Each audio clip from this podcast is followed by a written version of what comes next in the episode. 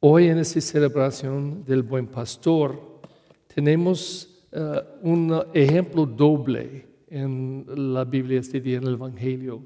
Jesús dice que es el buen pastor, pero como su gente tenía dificultad en entender o apreciar qué estaba diciendo, él dio un otro ejemplo. Él dijo en la puerta, la puerta donde las ovejas entraban y salían del lugar, pero más la puerta de protección, porque eh, literalmente el pastor estaba inclinado entre las paredes como la puerta y las ovejas no pudieran salir o entrar si él no abrió o no estaba bloqueando la entrada.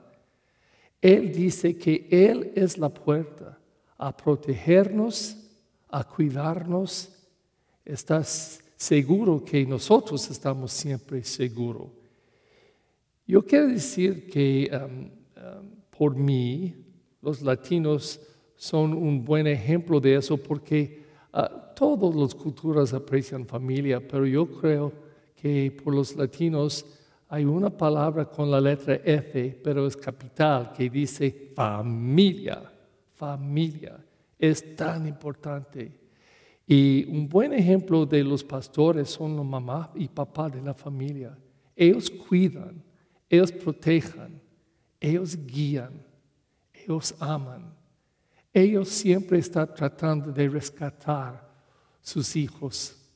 Entonces yo creo que en este día Qué bonito que podemos rezar juntos por los buenos pastores, no solamente los sacerdotes y religiosas, diáconos, ellos sí, claro, pero todos los pastores de las casas, de las iglesias domésticas, son ustedes y queremos pedir que Dios pueda bendecirlo mucho. La última cosa que quiero decir es leer la última línea del Evangelio este día, porque yo creo que este captivan en una forma muy fuerte el significado de la palabra este día y Jesús como pastor y, la puerta. Él dice, el ladrón solo viene a robar, a matar y destruir. Yo he venido para que tengan vida y la tengan en abundancia. Feliz día de los buen pastores.